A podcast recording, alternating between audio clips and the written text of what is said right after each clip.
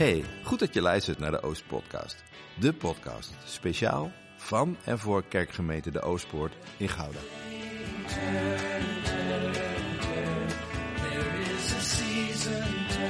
Met deze podcast willen we gemeenteleden een podium geven, waardoor we hem of haar beter leren kennen. We zoeken de onderlinge verbinding, maar niet dezelfde mening. Door te luisteren naar elkaar hopen we geïnspireerd te raken en verder te groeien als lichaam van Christus in alle seizoenen van ons leven. Vandaag is de gast in onze podcast Leonard Kraal. René, waar gaan we het allemaal over hebben? Orgelmuziek, verpleegkunde, droogte, familie, slapen op het strand, theologie. Kortom, Genoeg reden om een kopje koffie te zetten, op de bank te gaan zitten en te luisteren naar deze podcast. Veel plezier.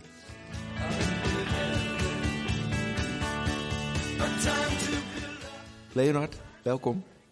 Leuk dat je bent gekomen voor eh, deze podcast. We zitten met elkaar in de kerkzaal eh, van de Oostwoord, samen met René en eh, met jou, Leonard. En we gaan kennis maken. Ja, Waar moeten we beginnen als we gaan kennis maken met jou? ja dat is een goede vraag. Meestal beginnen mensen met het werk wat ze doen, geloof ik. Ja, dat schijnt heel Nederlands te zijn. Dat, ja, dat is sowieso al iets wat ik, wat ik denk, ja, eh, eh, of definieert je werk nou wie je bent? Misschien Ja. in deze tijd te veel. Eh, Nou, laten we daar niet Laten met we daar niet mee laten we beginnen. dat, dat laten we iets anders starten. Ja.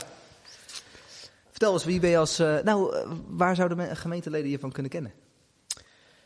Ehm, waar, ja, van, eh, van, eh, van mijn gezin. Ik, ik, ik zit in de kerk. Ik zit een beetje vooraan. Eh, Hoe lang ben je lid? Ik ben nog niet zo lang lid, want ik, eh, ik zat een eh, vijf jaar geleden of zo, tot vijf jaar geleden in de Sint-Jan. Oké.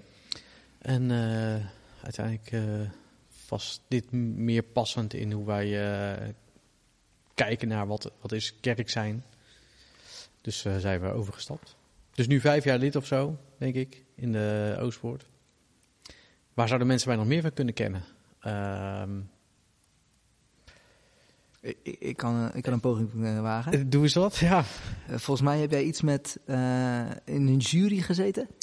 Ja, inderdaad. Ja, ja. Ik eh, eh, bemoei me inderdaad op de achtergrond nog wel eens een beetje met eh, muziek. Ik heb in het begin eh, ben ik nog eens een aantal keer bij eh, Sonorous geweest. Om met hen mee te denken van hoe gaan we die band eh, vormgeven. En inderdaad met eh, Petra Kastelein eh, denk ik wel eens mee over eh, nou, hoe gaat het eh, met de muziek in de kerk. En wat zouden we moeten doen voor bandjes om ze te kunnen ontwikkelen. En met die zanggroepjes, hoe gaan we dat vormgeven. Hoe, hoe is ze eigenlijk bij jou terechtgekomen? Wat heb jij met muziek? Ehm, ik weet niet hoe ze precies bij mij terecht is gekomen. Ehm, ik heb wel eh, een heel aantal jaar geleden eh, vier jaar in een band gespeeld. En daarna ben ik altijd wel blijven invallen her en der in een aantal bandjes. Ik speel maar, maar ook hier. Niet hier, nee, dat was niet hier. Dat was toen nog in de Thema Plus dienst. En eh, op de Preesavond in Gouda. In eh, g- de, de Goudse Waarde was dat, Ja, ja. dat klopt, ja.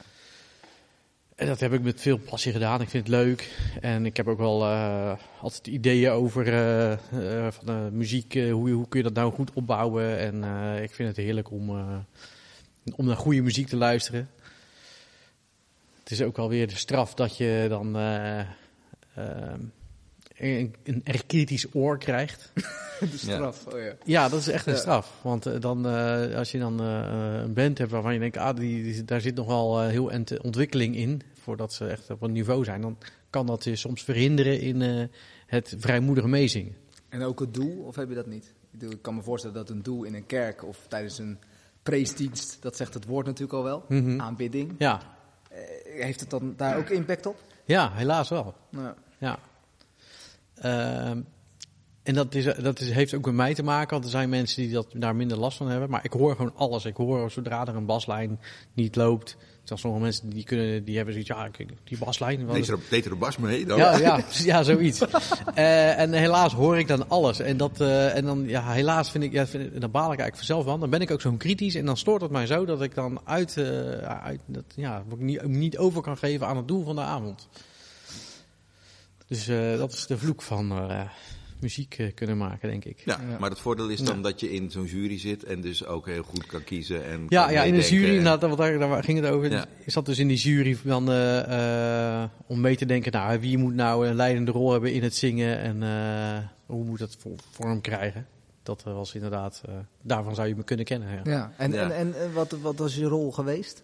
Dus eh, even terugkijkend op jouw juryrapport. Waar hebben ze rekening mee gehouden? Ja, wat is het? Je geeft eh, met meerdere mensen aan. Je bent natuurlijk niet alleen jury. Je geeft met meerdere mensen eh, aan. Je let op een aantal aspecten in het zingen. Ja.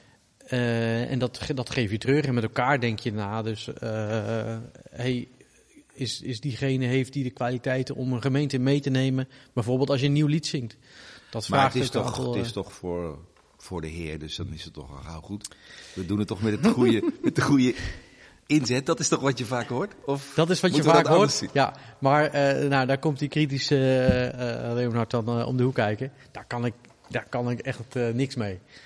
Met, het is allemaal pijs en vree in de kerk. Dat kan wel zijn, maar de hedendaagse mens wil kwaliteit. stelt zijn eisen. Hè. Heel de consumentenwereld is, is afgestemd op dat je eisen mag stellen en dat het allemaal op maat is. En dat je, dat je naam eh, op de doos staat van, van de trui waar je, die je besteld hebt. Hè? Dat zei je net, Onno. Nee, maar, dus, nee, maar mensen stellen eisen. En Ja. in, de kerk eh, zijn die mensen niet opeens anders geworden. Maar zie jij dan een rol voor de kerk om anders te zijn? Of zeg je nee, we moeten mee met die eisen? Dat vind ik een, een moeilijke. Eh, Dat, dat, dat, daar, dat, dat schuurt met elkaar. Enerzijds vind ik het mooi, want iedereen is welkom in de kerk. Iedereen mag zijn wie hij is en, en daar brengen wat hij kan. Ehm andere kant denk ik ook, de kerk heeft de functie om mensen eh, te voeden in hun geloof. En ik geloof dat op het moment dat je hier iemand neerzet die eigenlijk helemaal geen gitaar kan spelen en die gaat de dienst leiden, dat iedereen wel snapt ja, hoe is het? Dit is, eh, zo kunnen we niet eh, eh, de, de aanbidding aangaan. Maar, maar ik, even, als ik naar mezelf kijk. wij hebben ooit eens een keer, dat mag ik zeggen, hebben wij eens een keer een huiskerk gehad. Hè, Dus Mhm. dat wij met elkaar zaten. Ik, weet, jij had je gitaartje meegenomen en je ging spelen. En heel eerlijk gezegd, ik denk dat dat voor geen meter heeft geklonken als we daar nu op terugkijken. Hè. Dus dat we, als we dat zouden terugluisteren, zouden we echt zeggen, nou, ja, ja, dat was niet jurywaardig. En toch, als ik daar terugkijk, denk ik van geestelijk gezien vind ik het fantastisch. Dus waar ligt dan dus de grens van aanbidding en eh, techniek en ontwikkeling en wat eist de gemeente van ons? En waar zit het onderdeel van, nou, het mag ook gewoon een beetje flut zijn, even zo gezegd. Nou, ik mag aannemen dat je dan niet eh, mijn gitaarspel eh bedoelt als, eh, als flut, maar dat het als geheel Het misschien... ging, mij, het ging mij om de zang, Leo, dat Ja. begrijp je. Ja, ja, ja, ja. Nee, ehm, ik stel ook, ik, ik kan me voorstellen, je stelt ook geen eisen aan hoe de gemeente zingt, maar wel hoe de gemeente begeleid wordt in haar zang. Ja, oké. Dus jij ziet gewoon een, een tweedeling tussen je kan enerzijds begeleiden, anderzijds zingen. En als we dan dus invloed uit kunnen oefenen, laten we het dan op die begeleiding in ieder geval zoveel als mogelijk doen. Ja, ja, iedereen mag zingen, ook zo- zoals hij wil en hoe hij wil en dat soort dingen. Maar het, moet wel mee te zingen zijn. En dat, dat merk je natuurlijk ook hier in de kerk. Eh, eh, op het moment dat er iemand eh, die erg begaafd is, verantwoordelijk is voor het muziek maken, Ja. dat, dat, dat brengt iets extra's. Dat brengt wel extra beleving met zich mee. En dan, dan zit jij in die beleving. Dan heb je dus gelukkig niet die baslijn waarvan je denkt, oh Mhm. vreselijk, wie Ja. heeft die baslijn bedacht? En dan, wat gebeurt er dan met Leonard? Ja, wat gebeurt er dan met mij? Als ik, eh, nou, zingen is wel eh, heel belangrijk voor mijn geloofsleven. Eh, dus dan voel ik me ook wel, dan, is, dan is er een verlangen in mij. En, de- en ik denk dat is niet helemaal, dat is niet een soort alleen maar behoefte aan spiritualiteit, maar ook ergens, ergens iets van God wat wel in mij is gelegd in, in de loop van mijn geloofsleven. Eh, en wat zich dan uitstrekt naar God. En, en, en dan, ja, dan maakt dat iets los. Ja, en, en- Word ik daar wel warm van. precies. Ja. Let, eh, gewoon gevoelsmatig is dat gewoon Ja, Is dat dan ook iets wat je kan overdragen? Of zeg je van nee, dit is echt iets. Want je had het net in het voorgesprek noemde je het onderdeel persoonlijk geloof. Dit is iets wat bij jouw persoonlijk geloof hoort. Dan. Ja, Oké, dus iemand anders zou je niet kunnen zeggen, dit is het sleuteltje. Ja, eh, voor jou is dat dus goede muziek. Maar wacht even. Het, Oh, is toch ook goede snel. muziek? En je zegt dat doet iets met emotie. Mhm. Ehm, terwijl jij, eh, het is wel grappig, want in het voorgesprek zei jij ook iets over theorie, geloof en, en hoe ik daar naar kijk. En nu laat je dat een beetje los en dan laat je, zeg maar, dus de emotie strekt zich, door de emotie strek je je uit naar Ja, God. ja. ja, ergens wel, ja. Ja. Nou, ik, ik, eh, eh, in muziek heb ik wel de, de, de, de, de als in, in goede muziek dan, eh, dan, eh, ja, hoe zeg ik dat? Dan zie ik wel de mogelijkheid om, om dat, ja, waarmee je een soort God kan ontvangen in jezelf, dat dat soort echt open gaat en dat Ja. daar een soort ontmoeting kan plaatsvinden. ja. Maar Mooi. het is, het is, gezegd. Ja, geweldig gezegd. Ja. het is niet zo dat ik dan diep in de Heer ben. Eh, hoe zeg je dat? Ja, eh, ja dat is eh, ja, ja, ja, het dat vind allerlei ik wel een manieren uit. interessante uitdrukking, Ja. want ik weet niet wat het is. Maar... Nee, ja, eh, er zijn, er zijn mensen die dan helemaal een soort eh, ehm, heel, ged- heel gedragen zijn of zo. En Hm. bij mij gebeurt er wel op heel op diep niveau iets, maar eh, Op emotieniveau, ge- je beschrijft een emotionele extase. ja, Maar dat is niet alsof je plat op de grond ligt en dat je in één keer de, de kerk uitloopt en daar helemaal de aankomende vier, vijf weken opteert. nee, Oké. nee. Hey, en ehm, ontroering, dat, dat ben, ben ik altijd benieuwd naar. Wat eh, kan je ontroerd raken? Zeker, ja. En, en ook in muziek? Ook, ja. Ja, dus, dus stel dat je, ja, dus je hebt een schitterend.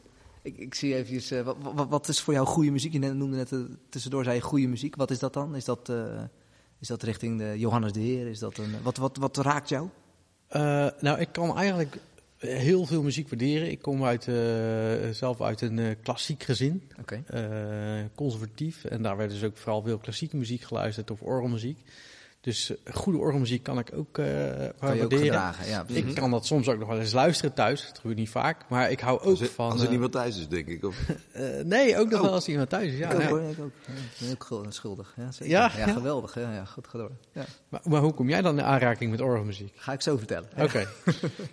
Ehm, maar ik hou ook van, ik hou van jazz, ik hou van blues, ik hou van eh, eh, eh, rock. In de band waarin ik speelde, band waarin ik speelde, toen waren het redelijk stevige muziek. Het ging als eigenlijk meer rockachtige worship. Dus het is heel breed. Maar wanneer, want wanneer wordt dan dat, die ontroering, wanneer komt die?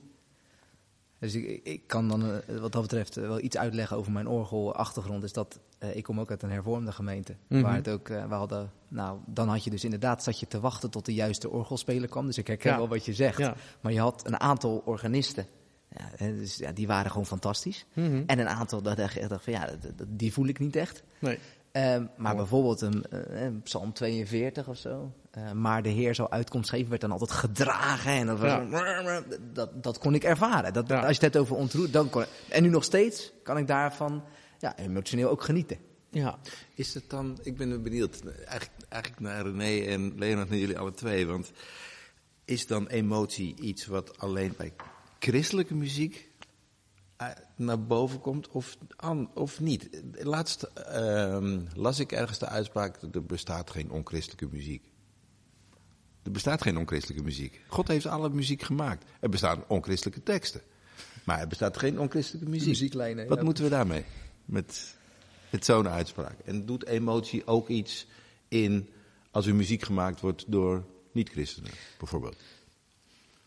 Ja, ik, ik kan het begrijpen. Eh, Het bestaat wel zoiets als onbegrijpelijke muziek. Maar eh, muziek is wel iets, iets verhevens, vind ik. Dat, eh, ik vind het ook goddelijk. Ja. ja, Ja. Ja, toch? Kijk, ik word ook ontroerd door een mo- heel mooi stuk van Chet Baker, bijvoorbeeld. ja.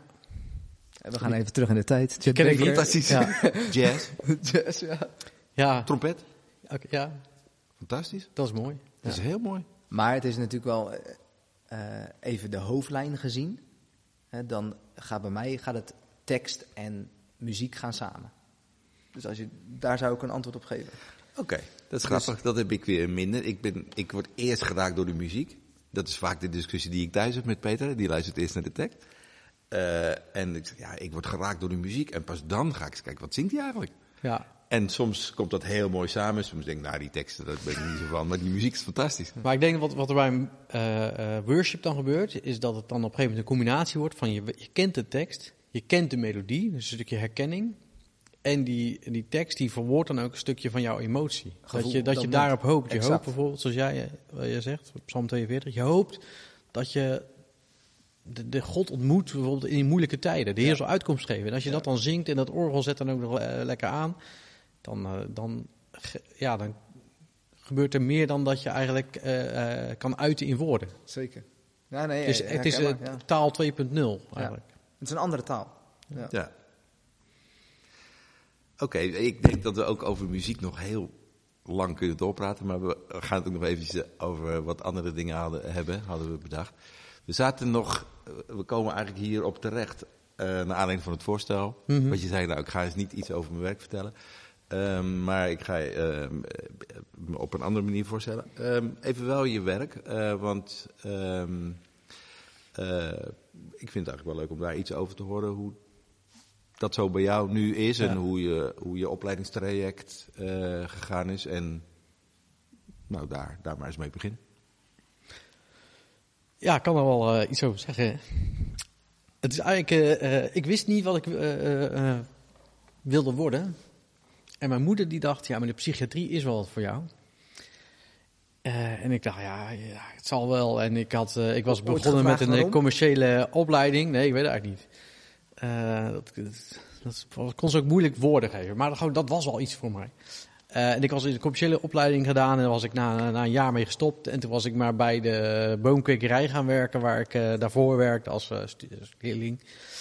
En mijn moeder die maakte zich zorgen, die denkt, dat er komt helemaal niks van die jongen terecht. En die gaat er een beetje werken. En die, nou ja. Zij heeft toen gesolliciteerd voor mij bij een eh, zo'n in-service opleiding. Heeft zij gesolliciteerd Zij voor heeft jou? gesolliciteerd voor mij. Ja, dat is toch hilarisch. Ja. Dat is echt goed. Op jouw Ja. konto ook. Ja, ja. En dus ik kom op een dag thuis van de boomkweker. En dan zegt mijn moeder van, joh, je hebt, volgende week heb je een gesprek bij, eh, de, dat was toen nog de, de BAVO RNO groep, GGZ-instelling. Daar eh, voor een, voor een in-service opleiding, leren en werken en eh, dan een verpleegkundeopleiding.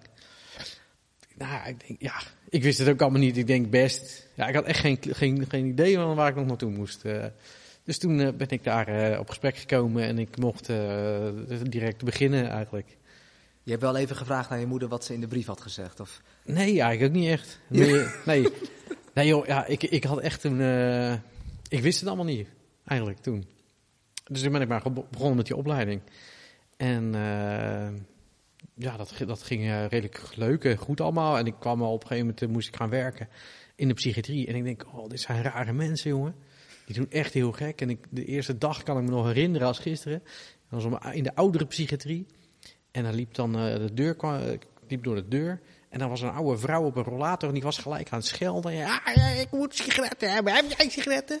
En nee, nee, nee, nee, mevrouw. Nou, en toen was ik gelijk, nou, ik, ik was eh, niet eh, voor nergens goed voor eigenlijk. Dat was de strekking. Dus dat was even wennen. En ik moest dan ook nog mensen gaan wassen daar, want het was oude psychiatrie, dus het was ook somatiek. Mensen die, eh, die in hun rolstoel zaten, dus dan ook met een tillift en... hoe heet het, het gebit van de oude vrouwtjes uit de mond halen en met een tandenborstel de etensresten eruit halen. Dus Ja. dat- toen heb ik ook op het punt staan van, nou, ik stop hiermee, dit is echt te gek voor woorden. Toch doorgegaan en daarna kwam ik in de, in de eh, acute psychiatrie terecht. Dus de mensen die dan echt in verwarde toestand van straat worden gehaald. En dan eh, heel erg verward zijn. En daar kon ik eigenlijk heel erg goed ei kwijt. Dat, eh, dat, dat lag me gewoon. Dat was gewoon anders. En ik was niet bang. Ik vond het juist leuk om, te, om toch contact te maken met die mensen. En dat kon ook. Op het moment dat je op de juiste manier inging op die, op die mensen. Dus hè, eh, kijken langs de woorden heen die zij eigenlijk uiten. En dan, dan proberen ze toch eh, te motiveren voor eh, behandeling. En vaak was dat in eerste instantie medicatie. Zeker als iemand ernstig psychotisch binnenkomt, dan is het gesprek toch moeilijk. Dus dan medicatie is dan het devies. Ja. Maar dat ging eigenlijk best leuk en, en da- daar voelde ik me erg in thuis. Dus toen ben ik... nou, toen voelde ik me wel thuis in de psychiatrie. Maar even terug, je, je hebt dus eigenlijk zonder deze eh, keuze te doordenken, ben je hiermee gestart. En vervolgens zit je daar, je, je gaat jezelf thuis voelen. Ja, Ehm, is het dan zo dat je nog denkt van, joh, eh, ga ik dit mijn hele leven doen? Hoe, hoe zijn je gedachten op dat moment? nou dat was wel, dat was wel het punt. Ik werkte daar eh, in, in, in die kliniek en ik dacht, ja, dit ga ik niet eh, sowieso mijn leven doen. Ik, ik, ben, ik, toen was ik eh, nou ja, begin twintig en toen dacht ik, nou, ik wil ik sowieso iets anders gaan doen. En van oudsher, of van heel lang geleden, eigenlijk vanaf dat ik denk ik tot geloof kwam, had ik wel het gevoel, ja, maar ik wil iets voor God doen. En toen ben ik theologie gaan doen, de CAE. Christelijke Hogeschool in Ede. Ja. Eh, met het idee van, nou, dan, eh, dan, dan, als ik dan klaar ben, dan ga ik... Ik weet, niet wat ik ga doen, maar dat, dat komt dan wel. Maar ik ga die opleiding doen en dan eh, daarna komt er wel wat, komt er wel wat op mijn pad. En dus naast mijn werk die opleiding gedaan. Dat was nog een redelijk pittige, pittige rit, maar uiteindelijk met goed resultaat afgerond. En toen, toen werkte ik, dan ben ik gelijk ik zes jaar verder op die kliniek. En dan had ik een aantal nevenfuncties. En ik zat wel aan mijn ontwikkelplafond daar. Ik had alles wel een keer meegemaakt. eh, eh, het was echt een acute eh, gesloten opnamekliniek. Dus dan heb ik, ik had daar alles een keer gezien en meegemaakt. Behalve een, een suïcide in mijn dienst. Maar ik dacht, nou, dat is ook hetgeen wat je niet wil meemaken. Precies. Dus dat was juist ook een goed resultaat. Mm. En toen her en der gesolliciteerd, maar heel veel banen in, in die geestelijke sector, eh, om het zo maar te noemen, die, die pasten niet goed bij me. Die waren dan een soort braaf of... Wacht even, je had dus Ja. echt het idee, ik ga de overstap maken Ja, van eh, het verpleegkundige zijn in, Ja. in de wereld van de psychiatrie naar ehm, iets doen met mijn opleiding theologie. ja, ik was ervan overtuigd. En ik, ik dacht ook, nou, hè, dat is een verlangen wat in mij is gegeven toen ik eh, al, al lang geleden. Dus daar gaat ook wel, ik, ik geloof dat God deuren opent. Ehm, her en der gesolliciteerd. eh, ook eh, her en der ook een beetje ter oriëntatie. Maar dat, eh, dat, dat, of het paste niet. En ik was ook ergens, was cv's, daar werkte toen een klasnoot van mij. En die zei van, ja, weet je, je mag je wel komen werken. Maar ja, dit is helemaal niks voor jou, joh. En dat was eigenlijk al zo, want heel veel dingen waren toch, ja, in mijn ogen, ik heb nu heel dynamisch werk. Dat het toch een beetje, denk ja, saai wordt. En ik hou wel echt van, eh, van uitdagingen, nieuwe dingen doen, en pionieren. Ehm, uiteindelijk was ik aangenomen wel op één plek, eh, als, als, eh, en dat paste bij heel goed, eh, dacht ik, eh, als straatdominee in Amsterdam. Oké. Nou, dat zou zeker gepast hebben. Maar toen was het ook de eis van, nou, eh, kom ook bij Amsterdam wonen. Want je moet feeling hebben met de stad. Dus ik vond het een hele begrijpelijke eis. Maar dat werd, werd niet gefaciliteerd verder. En toen dacht ik, ja, ik word heel ongelukkig als ik opgesloten eh, op een, flat, eh, op een flat zit. Want ik heb echt ook ruimte nodig. Dat, want ik voel me heel snel toch eh, ja, opgesloten. Daarom Mm. ben ik nu, nu- ik ben nu ook veel buiten en in mijn tuin. En, nou, als dat niet kan, dan word ik ook toch wel ongelukkig. Dus ik zag dat niet zitten met, met een gezin een flatje kopen in Amsterdam. Om daar dan en nieuw werk te doen en een heel nieuw leven op te bouwen. In, in, in, op een plek waar ik denk niet gelukkig word. Dus toen heb ik dat toch afgezegd. Denk je er nog wel eens aan terug? Ja, en ik ben er, ja, absoluut is dat een goede keus geweest. Oh ja, nee, Ja, maar ja. gewoon aan de, Ja. de functie dacht ik meer. Maar eh, nee, fijn dat het een goede keuze Aan de functie, was ja. Ook, ja, het was. eh, ja. Nou, maar niet, ik, niet met, eh, niet met, mee, mee weemoed of zo. Nee, Nee. het is goed zo. Dat was ook goed op dat Hm. moment. Maar wel, ik zat, had toen wel na verloop van tijd dat ik dacht: oh ja, ik ben nu anderhalf, twee jaar klaar met die opleiding.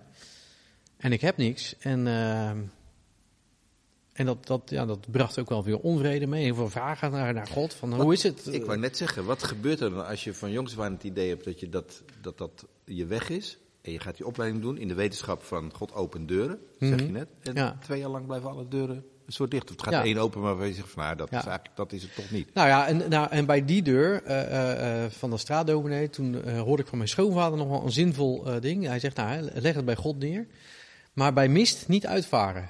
en toen dacht ik, ja, dat, ja, Oké, dat is een hele mooie opmerking. ja. Eh, en ik had mist. En, ik, eh, eh, en dat is ook wel wat ik thuis met Marjolein zo besproken had. Wij willen, wij stellen ons, ons ten dienste van God, dat willen we. Maar dat is ook onze trouwtekst. Dat is van Mozes, die dan tegen God zegt: Laat ons van hier niet heen gaan. Als u niet, als u niet met ons meegaat. Exodus. Ja, en dat, was, dat is ook wel nu nog steeds onze, ons motto. prima, wij willen, wij willen best her en der naartoe gaan. Wij willen vertrekken, eh, maar niet zonder God. We moeten weten dat God erbij is. Niet bij mist. Niet bij mist, ja. Dus we willen ook van God de bevestiging eigenlijk hebben van, ik, ik ga met je mee. Oké, dat Stel- roept ja, weer allerlei nieuwe Ja, dat- vragen. ja, aan. ja, Ja, ja, ja. zeker. Eh, Ik, ik wil nog wat, ehm, ja, in het voorgesprek, want dat is dan ook grappig om daar nog even op terug te pakken, had je het juist ook over, nou, enerzijds eh, jouw theologische brein, hè, dus je, je denkwijze op, eh, nou, gewoon dogma's enzovoort, daar ook over nadenken enzovoort. Dus ook echt heel erg kritisch naar hoe is de kerk opgebouwd, nou, Ja. enzovoort. Je, je kan waarschijnlijk meer vertellen over de kerkgeschiedenis dan ik ooit zal weten. Ehm, maar anderzijds zeg je van ja, gevo- gevoel geeft me ook wel een beetje de angst dat het eh, wat zweverig wordt. Wat, wat eh, ehm, ja, de, de. Nou, dat, dat, dat komt hier ook in terug. Jij zegt eigenlijk van ja, ik moet gewoon zeker weten. Mhm. Maar hoe, hoe weet je dan zeker? Stel, er komt een vriend naar je toe en die zegt: eh, Jij moet daar en daar naartoe, want die baan, dat is hem voor je. Is dat dan al gelijk zeker weten? Zeg je van, eh, hoe, hoe kom je erachter? Of is, het, is dat dan nog steeds kleedjes neerleggen à la Simpson? Of, hoe, of Gideon, Gideon, pardon. ja. Of wat, wat, ja, wat is. Wat is zeker weten? Nou, zeker, ja, en dat is het rare misschien aan mij. Zeker weten kan ook een gevoel zijn. Eh, maar, dat was op dat moment ook mijn gebed. Van, eh, laat het me dan weten. Of laat, het, laat me dan eh, veel rust krijgen over iets waar ik mijn gedachten op zet. Bijvoorbeeld als ik bedenk, ik moet het niet doen en ik krijg daar rust over, dan is dat goed. Of als ik, zeg, als ik bedenk bij mezelf, ik moet het niet doen en ik word daar heel onrustig van, dan kan het zijn dat, dat ik daarin eh, God hoor spreken en die zegt, je moet het wel doen. Kan je een recent voorbeeld geven? Van eh, binnen het, eh, het afgelopen jaar? Ehm, nou, eigenlijk niet, nee. Afgelopen anderhalf jaar. Geef, Nee, geef weer Nee, ja, nee, ja, nee. Ja, maar het is dus, volgens mij maken wij tientallen keuzes op een dag. Ja, En probeer je ook met God op te trekken in je leven. Dus dat ook, hem ook te, te- in te weven in, in de keuzes die je maakt. Eh, maar ik vind, het, ik, ik vind het lastig als je zegt van ik wil daar rust over hebben.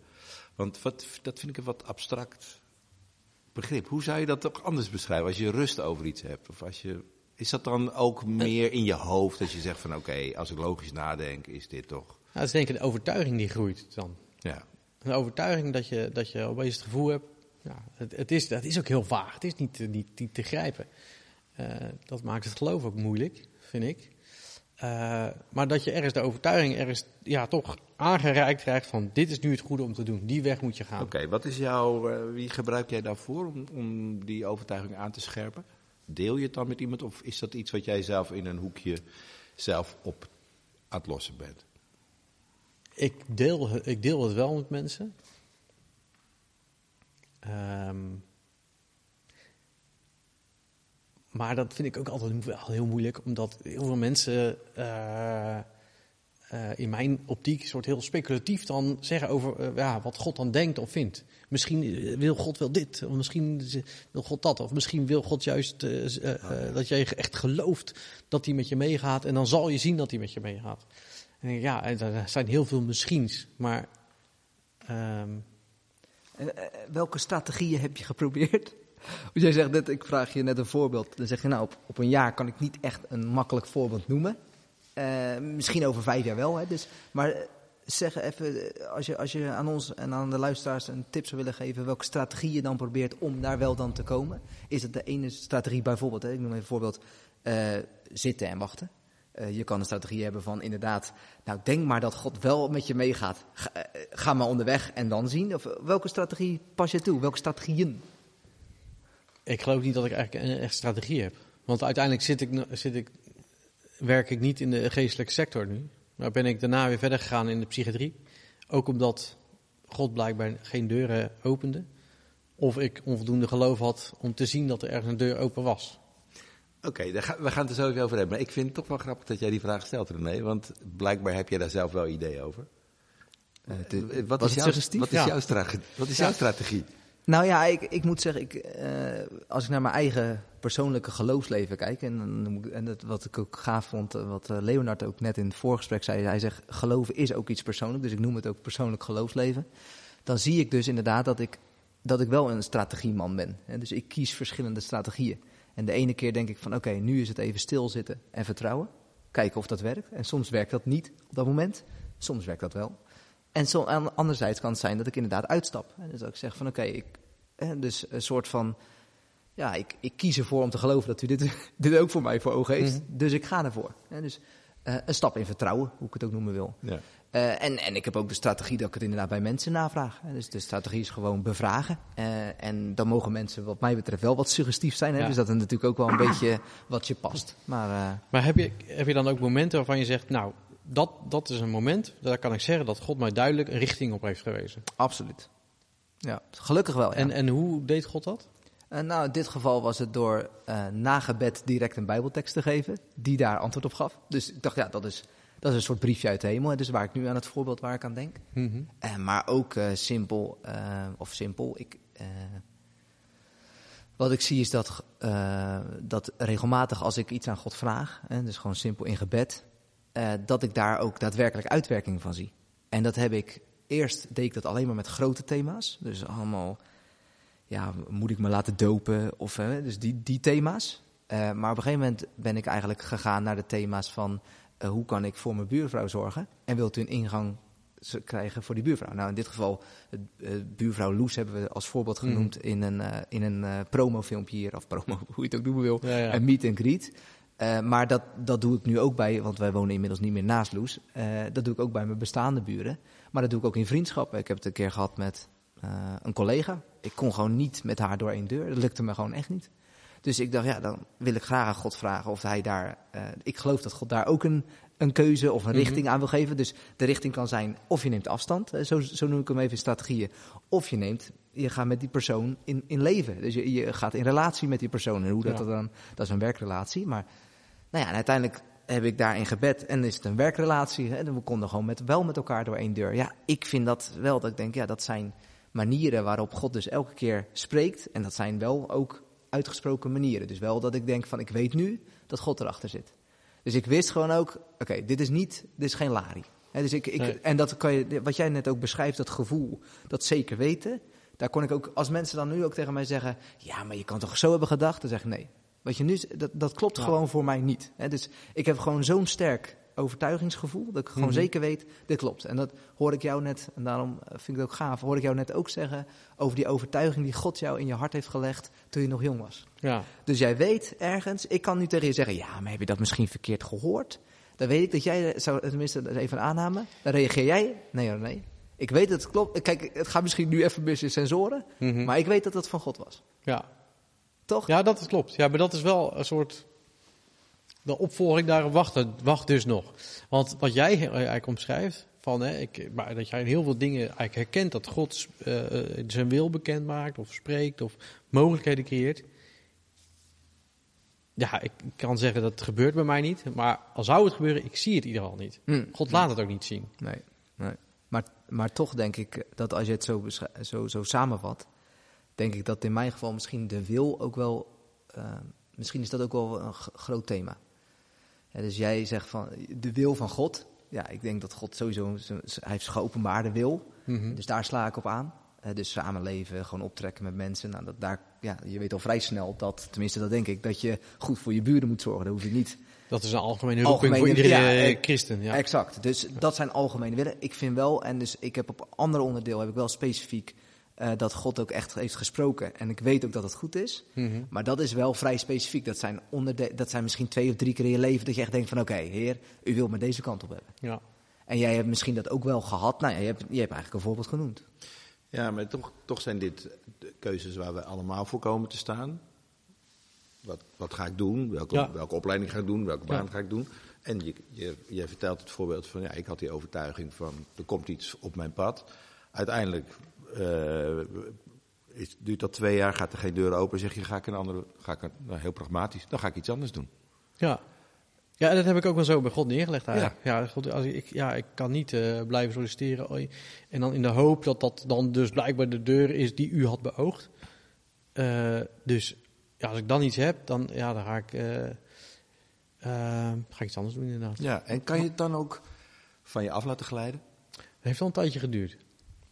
Ik was wel gedesillusioneerd, omdat ik dacht, ja, weet je, ik, ik, ik wilde eh, met, met al mijn, eh, ik, ik, ik, ik had ook echt zoiets, ik kan echt iets betekenen in Gods Koninkrijk. Ik heb, ik heb enthousiasme, ik heb, eh, ik heb drive om, om dingen voor elkaar te boksen. Ik heb ideeën en nou, ik ga echt wat, ik ga echt knallen in het Kon- Koninkrijk van God. Ik was Wacht heel, dat vind ik wel mooi. Knallen in het koninkrijk van God. Ja. Ja, Dat zou een logo ja. kunnen zijn voor Ja. Ja, nee, maar ik, ik ben ook benieuwd, wat doet dit met je geloofsleven? Hè, want eh, ja, wat jij zegt, knallen in het koninkrijk van God. Als je zoveel passie hebt voor Jezus en je ziet gewoon helemaal zitten om met hem onderweg te gaan. En vervolgens geeft hij niet thuis. ja. Wat doet dat? Eh, nou, het heeft bij mij de inzicht eh, gegeven dat, eh, voor, hoe het, voor hoe het bij mij werkt dan, God werkt blijkbaar niet op een manier die mij bevalt. Dat is wel, eh, dat was wel, ik vond het balen, zoals God dat dan doet. Want ik heb wel dat verlangen en ik krijg helemaal niets, geen duidelijkheid van waar, waar ik dan heen moet. Hè, want ook al is, het, al is het maar, nu is het niet het moment, dat zou, dan, zou ik dan echt waarderen als God het op enige wijze bekend maakt. Van joh, even wachten nog, kom vanzelf. Eh, dus ik, ik was er wel eigenlijk teleurgesteld in, in, in hoe God dus omgaat met eh, mensen. Wat Maar ik, met jou dan nu. met mij dan in dit geval. Ja, maar ik ben niet de enige die, die ja, nee, eh, exact. eh, gedesillusioneerd de kerk verlaat. Eh, ik ken genoeg mensen die zeggen: Ja, maar joh, ik heb heel vaak gebeden en ik heb dit en ik heb dat en ik heb nooit iets van God gehoord, of nooit, nooit iets van God begrepen. Of, eh, ehm, dus ik snap ook die teleurstelling. En ik, daar, ik snap ook niet waarom God ehm, in het gebrekkige zoeken van mensen zich makkelijker laat vinden. Andere kant dacht ik wel van ja, het feit dat de manier waarop God, ja, dat, dat er dingen zijn die mij niet bevallen in het geloof of hoe God omgaat met mensen of, of de boodschap die de kerk over God uitzendt naar de mensen, klopt misschien ook niet helemaal. Hè? Misschien is God minder eh, present in ons bestaan als dat we eh, soms roepen in de kerk. Dat kan ook. Maar dat wil niet zeggen dat ook, wat we hebben, wat dan ook, dat wil niet zeggen dat hij niet bestaat. Ook al bevalt God niet, dat voor mij is het niet zo dat hij dan dus maar niet bestaat. En dat, dat merk ik wel om me heen. En dan denk ik, oh ja, dat vind ik apart. Dus als God bestaat, dan moet hij zo- sowieso zijn. En als hij niet zo is, dan bestaat hij helemaal niet. Dan denk ik, oh, dat vind ik ook een soort raar. Nee, God bestaat, maar ik ben wel soms teleurgesteld in God, ja. Eh, dus dan heb ik een soort droog, maar wel eh, stevig geloofsleven. Zo Hoe bedoel, je, hoe bedoel je droog? Nou, dat ik denk, eh, de, zoals, zoals ik sommige mensen zie, denk ik, oh ja, die hebben, leven echt nabij God. Of die hebben heel veel eh, kracht en steun. eh, of die worden heel erg in het dagelijks leven geleid. Zo omschrijven ze dat. Ik denk, oh ja, dat heb ik allemaal niet. Ik heb al, ik zou kunnen zeggen, de woestijn. Ik heb al jaren niet echt iets van God gehoord. En bij het zingen dan, dan is het wel dat verlangen wat in mij ligt. Dat, dat iets van God, wat er nog zeker is, dat ontmoet dan ergens God. Dus een soort, ja, ik weet, niet, iets, ik weet niet hoe ik dat precies moet omschrijven. Eh, en dat is voor mij dan ook bevestigend van ja, nee, ik geloof nog steeds. En ik hoor nog steeds bij God. Maar het is wel een stille periode. En nu is ook steeds meer helder waarom die muziek gewoon fantastisch moet zijn. Ja. Ja, als je dan daar kan ervaren, dus eh, snap ik. Ja. ja, maar is dat ook niet zo dan dat, dat God ervoor kiest om eh, niet alleen maar zich aan jou te openbaren door daadwerkelijk alleen iets tegen jou te zeggen, maar juist in, in de brede zin van het woord. Dus door muziek, door het spelen van je kinderen, het, eh, de, eh, het zien van de natuur als je langs de Reeuwse plassen wandelt. Dus, dus zeg maar, Ja, maar het zijn voor mij wel dat- twee verschillende dingen. Ik zie in heel veel dingen goddelijke dingen. ja. Inderdaad, in mensen. In hoe mensen kwetsbaar zijn tegenover elkaar. In hoe ze liefde tonen. Dat vind ik iets geweldig moois. Eh, in hoe mensen kunnen herstellen van, van ziekte. Of hoe relaties die diep gebroken zijn toch kunnen herstellen. In dat soort dingen vind ik allemaal, er zitten goddel- goddelijke aspecten. In de natuur. Ehm, ja, maar Maar hoe scheid je dat dan? Want je zegt dat zijn twee verschillende dingen. Nou, omdat dat. Dat is wel iets wat ik zie. Maar het gaat, eh, dat, dat, eh, dat gaat niet echt over hoe ik samenleef met God. Snap je? Maar zou jij, want dat is denk ik ook de vraag die, die tenminste die komt bij mij echt op. Zou jij het willen? Als jij nu, want je zegt, ene, enerzijds heb je die passie, die je hebt ervaren toen de tijd.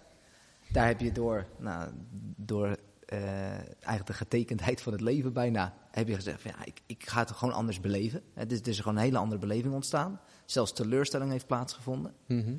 En vervolgens eh, is dan nu de, de status quo die er is, is dus een soort van eh, woestijn of droogte, leegte. Je, je hoort God niet. Je ziet God niet in de dingen zoals Onno net beschrijft. Althans, je ziet hem wel, Ja, maar niet voor jouzelf, ja. pardon.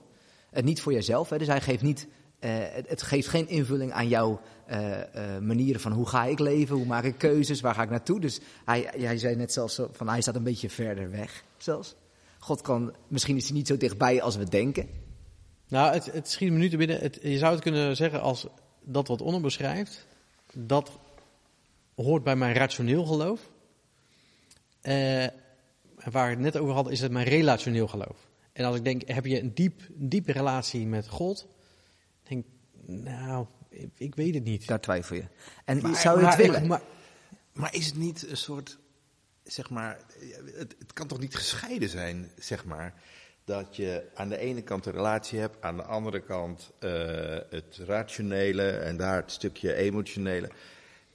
En We kennen allemaal mensen die meer emotioneel reageren of mensen die meer rationeel reageren. Maar het, moet, het zou toch het mooiste zijn als het een soort, een soort samengaan is van een klein stukje van dit en een klein stukje van dat. en Dat, dat het meer een eenheid is. Ja, dat is... dit- Vraagteken. Ja, ja, ja. ja. Eh, dat, ja, het zou ook mooi zijn. Maar ergens, ehm, ja. Nou, hoe is dat voor jou een eenheid? Ben ik dan benieuwd naar. Nou, Ja. dat is zijn, dat, dat, ik herken wel wat jij zegt. Het, het zijn ook een beetje golfbewegingen. Ehm, en ik ben ook iets meer, ik, ik herken iets minder van de voorbeelden die René geeft, zeg maar. Van eh, dat je na het gebed eh, werd ik bevestigd omdat ik een Bijbeltekst kreeg. Eh, ik denk dat wij iets meer op elkaar lijken in, in dat opzicht. Ik herken jouw verhaal ook wel. Ehm, en ik denk, ja, dat is ook iets wat bij mij past. Ja, Ehm, eh, dus je zoekt allemaal eh, je weg in het leven en je weg eh, met God, omdat dat ook past bij jou als persoonlijkheid. ja, En, en soms moet je ook, denk ik ook altijd maar, je moet het maar eerst maar eens proberen.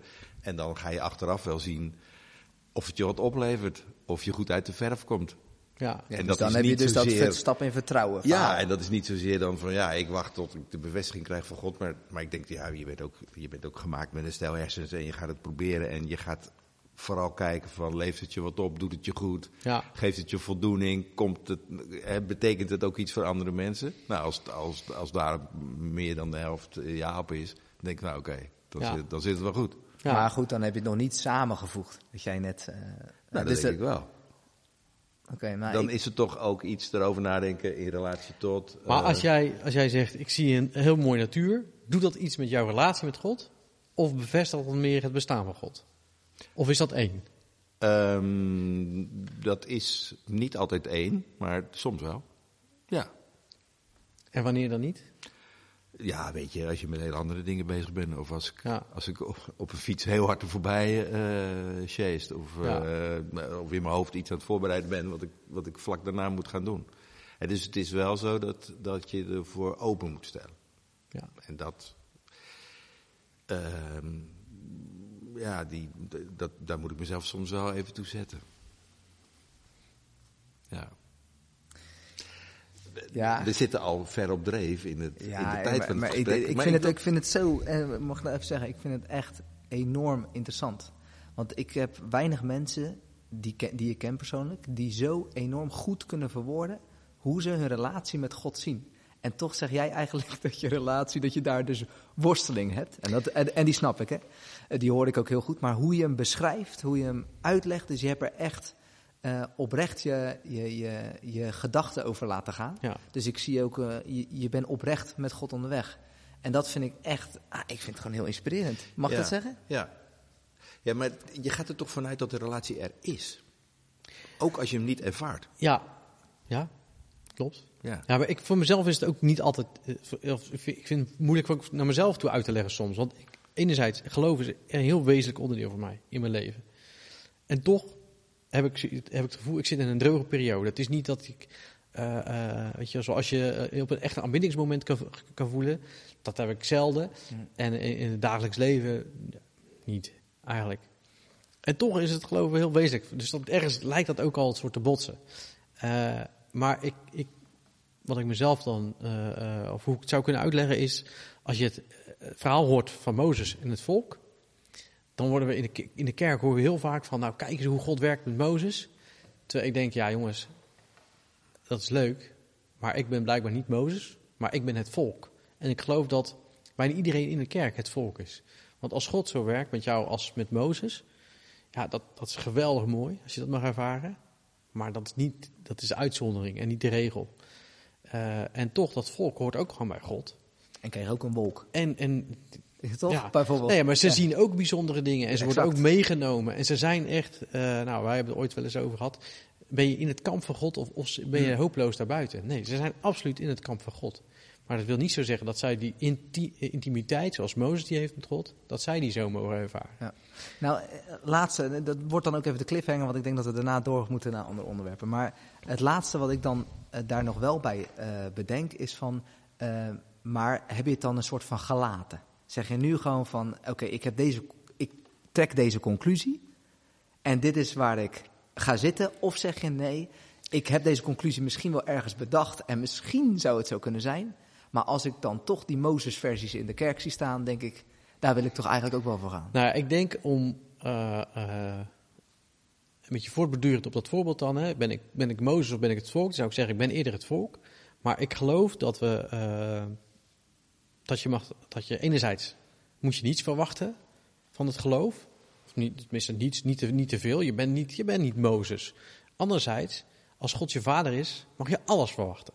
Dus dat is eigenlijk constant het, het twee uitersten waar ik eh, eh, me aan vasthoud. En ik hoor bij God en dat geloof ik. Dus dat is mijn fundament. En dat doet iets met me en dat is heel wezenlijk. En aan de andere kant is het een beetje droog. Maar er kan nog van alles komen. Er kunnen grote dingen komen, maar misschien is dit het ook totdat ik sterf. En dan is het ook goed. Chill. Eigenlijk, ja. Ja, mooi. Maar Ja, het is dus is- ook wel belangrijk wat je zegt, hè, van welke, ehm, ja, welke interpretatie geef je aan iets. Ja, En, eh, en dan zeg je ook, ja, dat- daar, daar moet ik ook wel heel realistisch in zijn. Dit is het. En dat is oké. ja, En wordt het meer? Fantastisch. Ja. Wordt altijd meer, zeg maar, op Ja. een gegeven moment. Eh, en als dit het is, totdat Juist. ik mijn ogen sluit en ergens anders mijn ogen open doet, ja, prima. ja. Naast het feit dat je dit hele studie, eh, woestijntijd, eh, zoals je het dan, dus laat ik het even zo noemen, droogteperiode. Ben jij, als ik jou mag omschrijven vanuit jouw vrouw, ben je een enorm geliefd persoon. Hoe denk je dat jouw vrouw je zou omschrijven? Marjolein in dit geval. Maar, eh, ja. Wij weten het, hè, want ze Wij heeft het aan ons het. Ja, ja. eh, geschreven. Stiekem heeft ze het verteld, maar Stiekem heeft stelt. Ehm Marjolein zou mij omschrijven als sociaal, denk ik. Ik hou van eh, in contact zijn met mensen. Eigenlijk moet je nu een soort Jan van Veen stem opzetten. Ja. Ja, dat is niet mijn... eh, Dat is niet jouw ding. dat niet ik wilde wel het muziekje Nee. vragen aan Bob, maar nee. ja.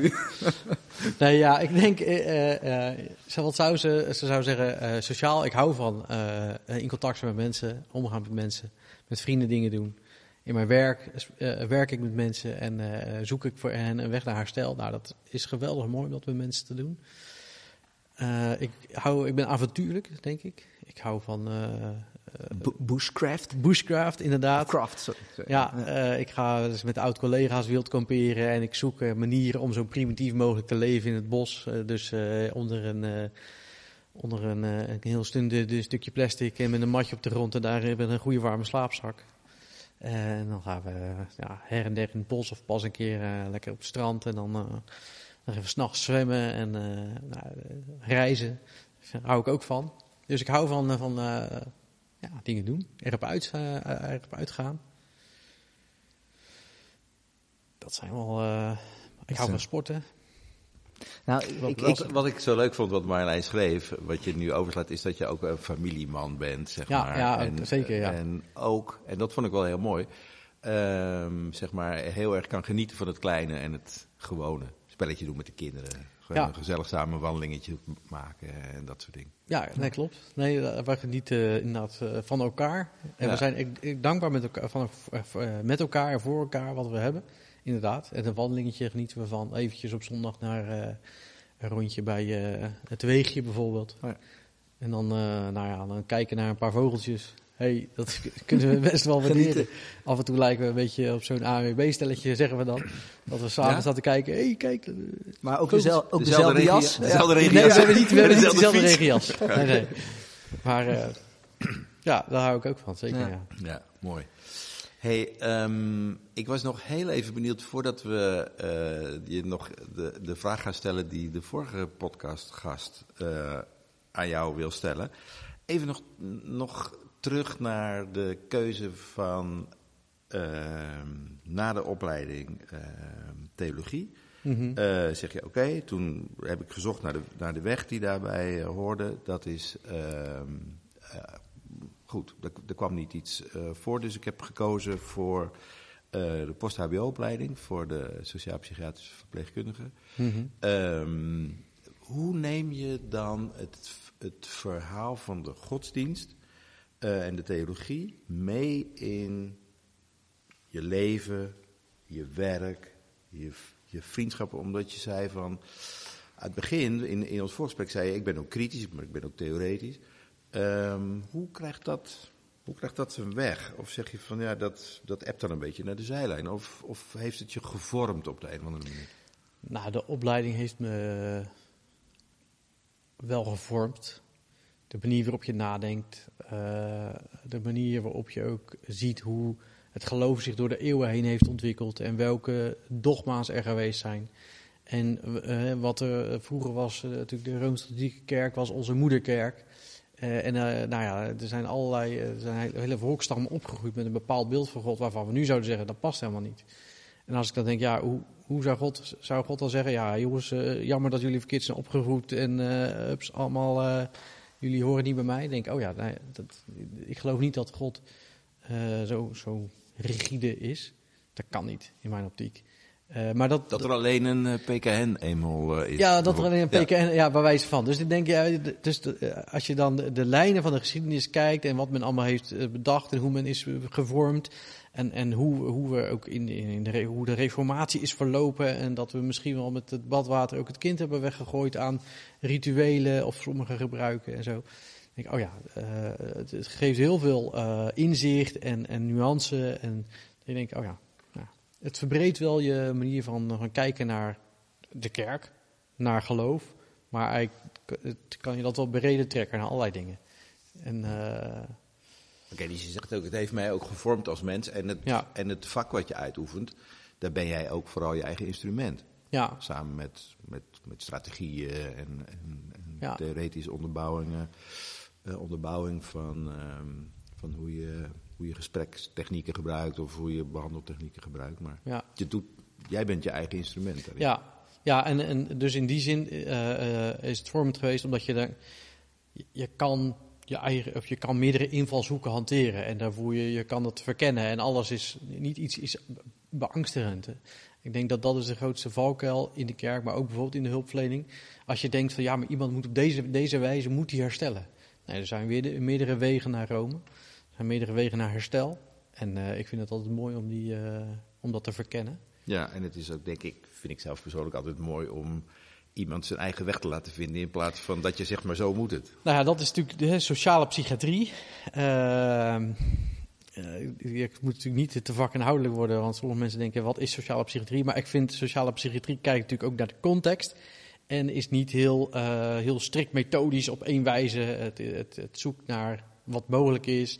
En als de patiënt niet aan kan passen, dan kijk je of je kan sleutelen in de context. Ja. Dat vind ik ook heel christelijk eigenlijk, sociale psychiatrie. Want het is echt zoeken met alles en iedereen. Hoe kunnen we nou iedereen eigenlijk in dit verhaal op een hoger plan tillen?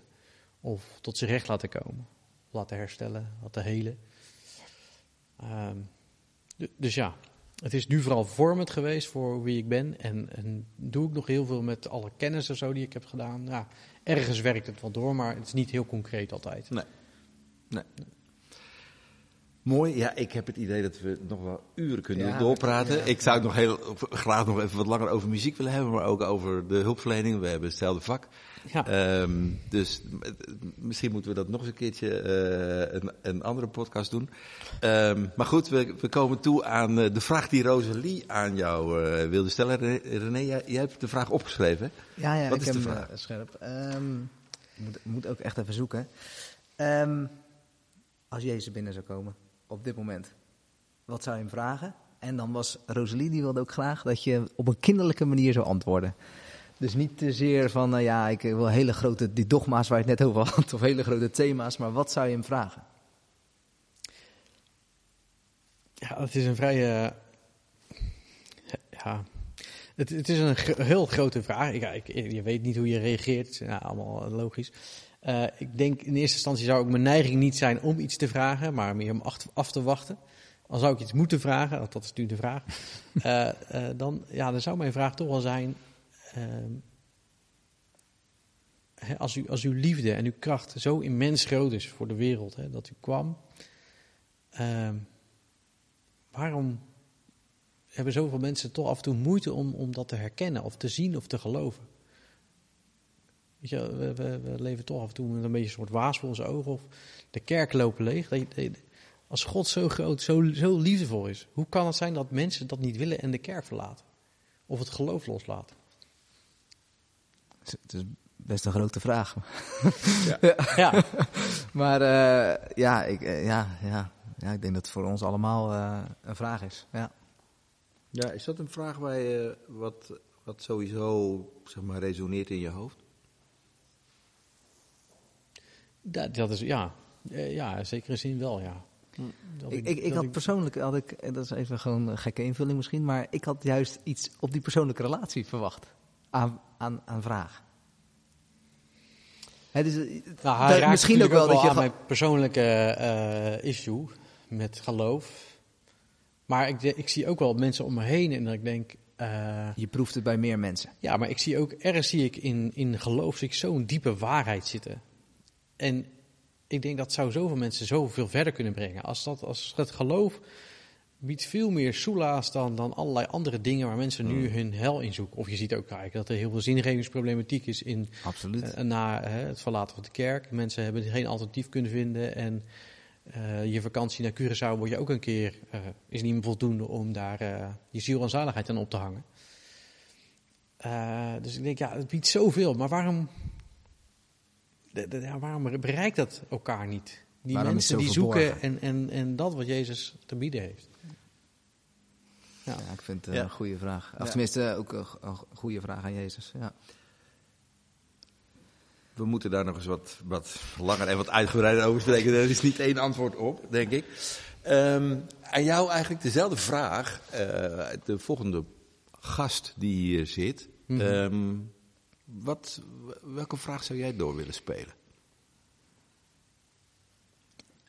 Ja, ik. eh, nou, misschien, ja, misschien deze vraag al een beetje.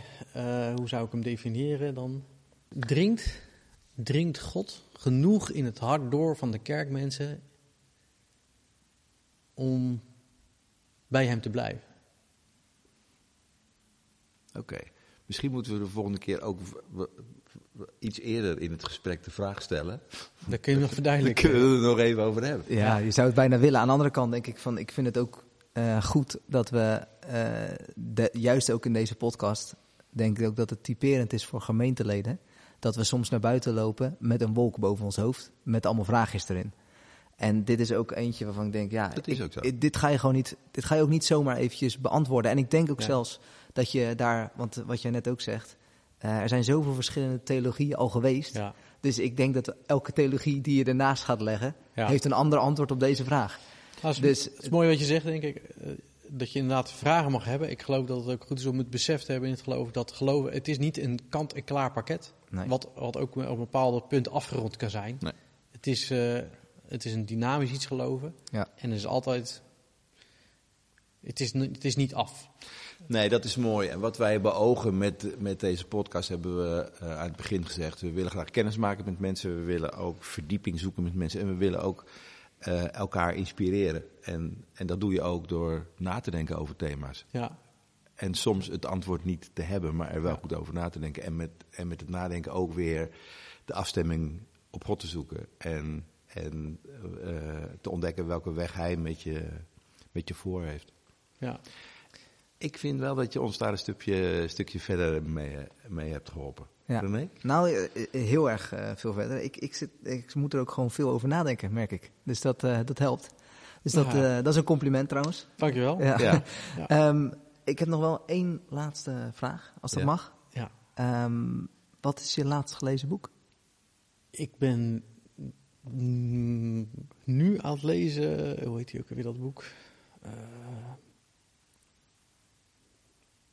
Pastorale, geloof ik. Dat gaat over Is een... dat van eh, uh, een- Rams Shaffi? Of? eh? Nee, nee, het gaat over een, eh, een, eh, een herder, schaapherder of zo in, eh, in Schotland.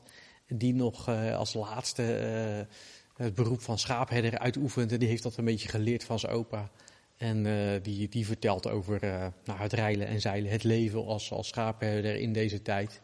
Met nog de kennis van zijn opa. En hij probeert nog een beetje op ouderwetse manier eh boerderij te runnen en eh, dat soort dingen. Dus eh, Leuk. leuk boek. Ja, Leuk. leuk. Nou ja. Misschien een aanrader ook? Of? Ja, hij stond pas in de trouw, dus daar Ja. zag ik hem. dacht ik, nou ja, leuk, kopen. Oké. Ja. Oké, blijven doen hè. Af en toe een boek voor jezelf kopen. Ja. Hartstikke leuk. Helemaal goed. Zeker. Ja.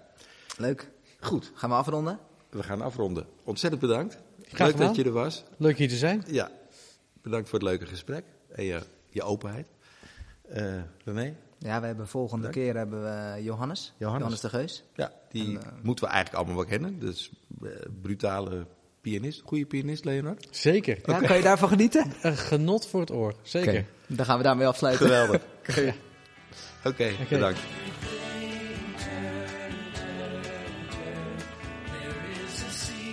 Deze podcast wordt gemaakt door René Rijm en Onno Kastelein met technische ondersteuning van Bob Luursema.